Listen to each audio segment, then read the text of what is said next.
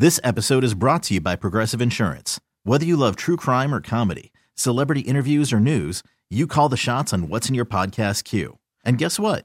Now you can call them on your auto insurance too with the Name Your Price tool from Progressive. It works just the way it sounds. You tell Progressive how much you want to pay for car insurance, and they'll show you coverage options that fit your budget.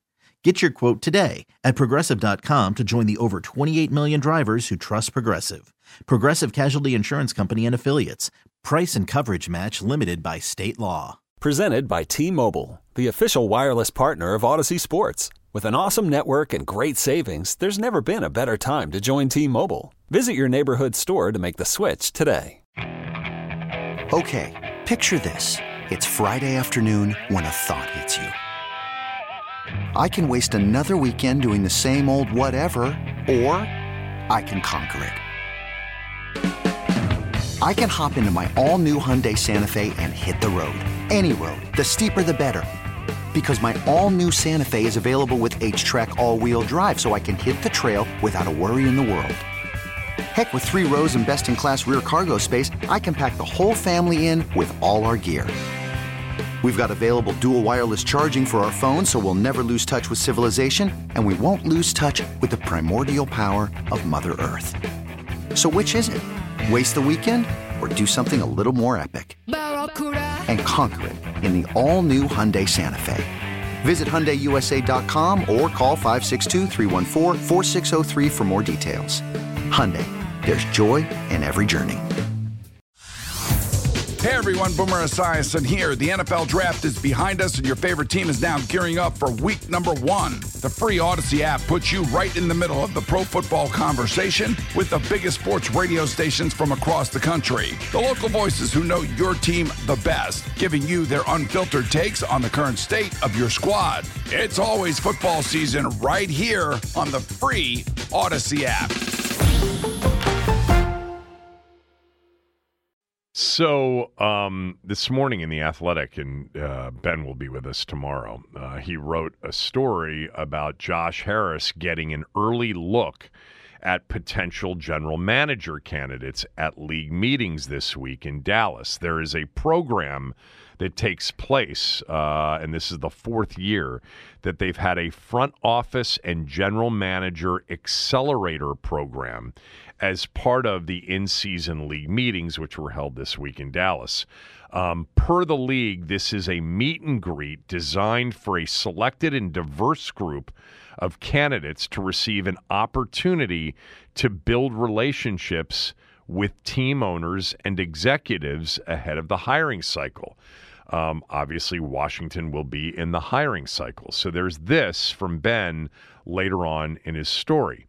Multiple candidates viewed as options for teams were expected to participate in the accelerated program.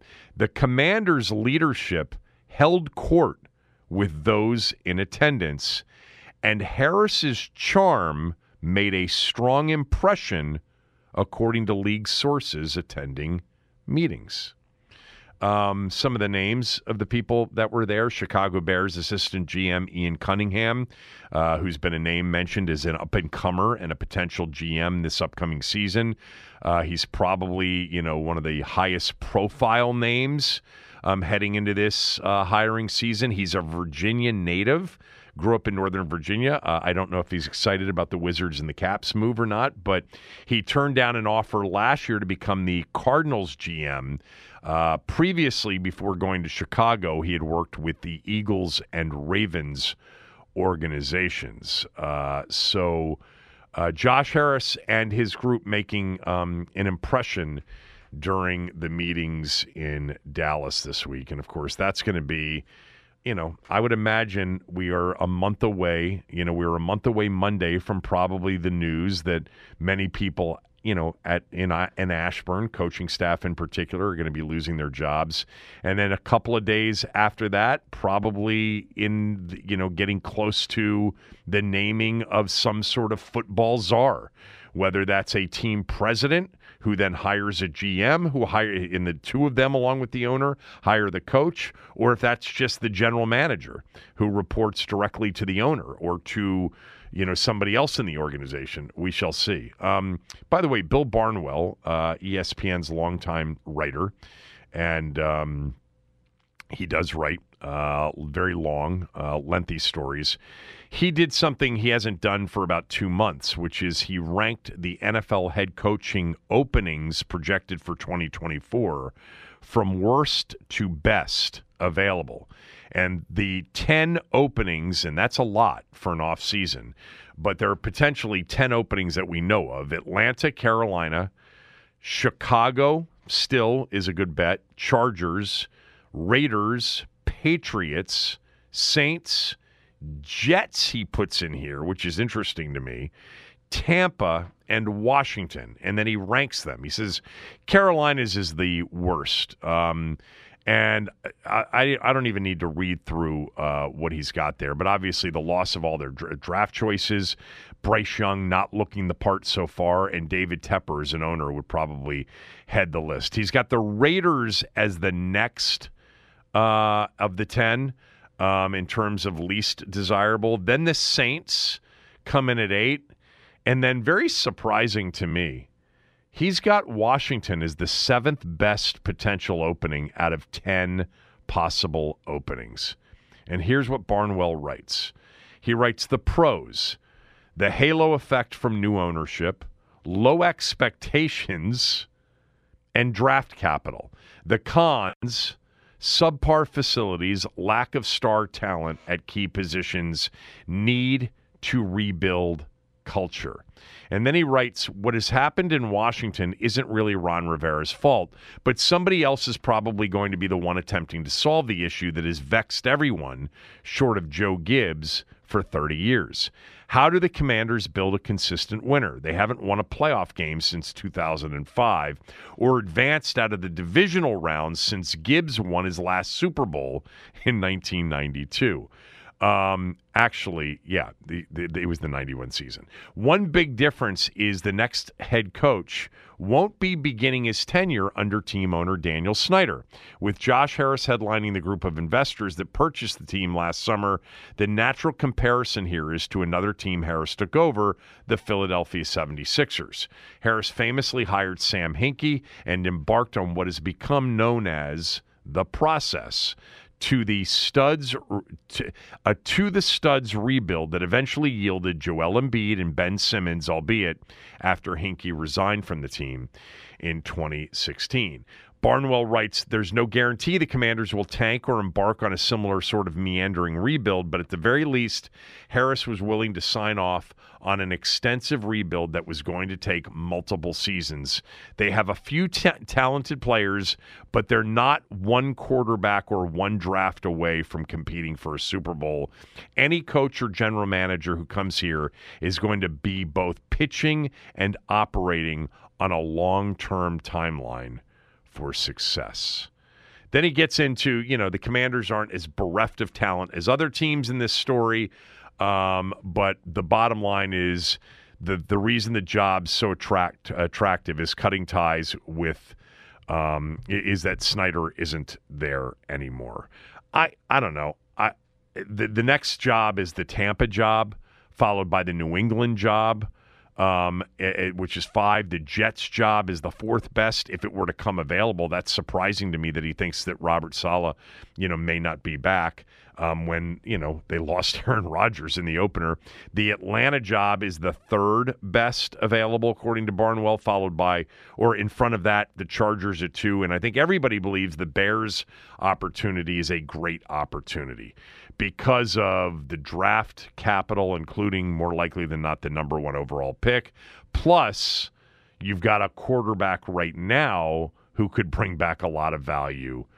And you've got a young roster, you know, with some talent on that roster as well. Um, I buy Chicago. I don't buy any of the any of these other teams. Maybe the Chargers because the Chargers have Herbert and they've got incredible facilities um, out at SoFi in Inglewood. Uh, but after that, I mean, would the Atlanta job be much better? They have a good young team. They've got some young talent on that team, actually. Um, the Jets job, I don't think it'll be available. Uh, New England, you're you know you're not saddled with Mac Jones, but you you you obviously I guess maybe the Patriots job becomes more attractive because they may get you know either Caleb Williams or Drake Maye if they end up with the number two pick. I don't know. I think the Washington job is more attractive than the seventh most out of ten potential teams. I do. Do you, Denton, or not?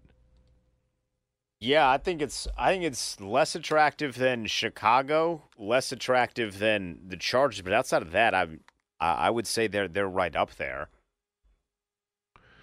Yeah, I think that's true. Um, yeah, I'm looking through some of these others. It's yeah, it's uh, like there's no way the Raiders is more attractive than he. I wonder just if part of it is if the national media, in part, just can't get over what their feelings about Washington have been forever now. And they've been completely justified to feel that way, and the results continue to back up the way they feel. But it does feel, I think, to many of us, even though this season's gone very poorly, like the like a new beginning. And that new beginning, I think, happens when the season's over. Um, I also just wanted to read real quickly um, from Jeremy Fowler and Dan Graziano's uh, weekly story where they, you know, talk about the latest buzz and things they're hearing and coaching hot seats. And they weigh in on Ron Rivera. What's the latest on Ron Rivera and the Commanders, perhaps the league's hottest coaching seat? Well, Jeremy Fowler, who wrote that story, by the way, with John Keim last week, uh, a story that really, for for all intents and purposes, was an Eric Bieniemy story as much as it was anything else. But Fowler wrote, "This one is a relatively easy call. The expectation here is Rivera will be out after four seasons, and front office changes could be on the way too." I'm told Rivera is at peace with his Washington tenure and that people in the building are openly bracing for major changes. Owner Josh Harris has developed a good working relationship with Rivera since taking over the franchise, but for four but four consecutive losing seasons is next to impossible for a coach to survive, even one with Rivera's stature. Harris will most likely be looking for a sustainable partnership built on quality leadership and his track record as owner of the 76ers and Devils suggests he'll value a blend of analytics and on-field acumen in a coach general manager pairing. So that's from Fowler. From Graziano, he writes, Yeah, my understanding is Rivera will get to coach out the season, but then changes are likely with him and GM Martin Mayhew both in danger of being replaced by new ownership. What I'm curious about here is whether uh, whether or not offensive coordinator Eric Bieniemy can get a serious look, be it in Washington or with one of these other potential openings. Um, and then they go back and forth on Bieniemy, and Fowler says, I do expect Bieniemy to get interviews once again. He's shown he can help a young quarterback develop and design an offense independent of Coach Andy Reid. Um, yeah, uh, he also Fowler says he'll be a player um, in the major coaching, you know, shakeup carousel. Whether he's a major, yeah, he'll be a player. Whether it's a major factor at this point remains in question. He writes. Do they either, so, do they care about Martin or uh, Hurney, or do they not? Uh, the, are you why are you picking up on that Hurney's name wasn't mentioned yeah, with Mayhew? You know, his name wasn't mentioned, and just yeah. following on some of the stuff you had said earlier this yeah, week about him I, being. I, I think board. that I, I think that Hurney isn't the GM. He doesn't have the GM title, so they're looking at coach and GM primarily. By the way, let me just say this, and I said it on my podcast yesterday, but I didn't say it on the radio show. So on Monday, I, I, made some comments about something I had learned over the weekend about Marty Hurney. It wasn't like breaking news by any stretch. And I think a lot of other people, including John Keim, who was on my podcast, have heard similar things. But um, all I said was that Marty Hurney's become a trusted voice in the organization for owner Josh Harris. I was specific to mention that it didn't mean that Marty Hurney was going to remain or was going to be named the general manager or the head of football operations or the team president. Some of you took what I said because I had some of you send it to me on Twitter. Did you actually report this? No, I, I did not report that Marty Hurney is going to be the next general manager or team president. I did not. What I said, and I continue to, to believe is uh, 100% true, is that Hurney's a voice in the organization that Josh Harris leans on when it comes to football matters. Uh, the bottom line is, is Marty Hurney's probably the most experienced football person in the organization. He's been around as a front office exec all the way back to 1990. You know, he was Bobby Beathard and Charlie Casserly's guy. He was in the media. He got hired by them and has had a long career in the NFL. Not only has Marty Hurney been around in the NFL as a front office executive for for a long period of time, he's also from here and knows here, and so. Um, you know, and and you know whether or not he'd be a good GM here or not, I have no idea. I would probably lean in the direction of probably not necessarily. I mean, it, it's not that he had the best of track records as a personnel guy in Carolina. And he's also 67 or 68 years old. I don't think he's in the mix to be a GM or to be a team president or anything like that. I'm just telling you what I was told by two different people over the weekend, and that is that Hurney is one of those guys that Josh turns to to talk football with. And, you know, not just current, but looking forward like, you know, what are we going to do here? Who am I going to interview? Hurney knows the league, he knows the people, he knows who the next guys potentially are. He also knows who the guys who are out there and, and what their strengths and weaknesses are as well. So just wanted to clear that up for those that tweeted out that Sheehan reported that Marty Hurney was going to be the new GM next year. I did not say that. Nothing closely resembling that. Um, all right. A uh, few things uh, to finish up with, including NFL power rankings when we come back. Kevin Sheehan Show, the Team 980 and the Team980.com.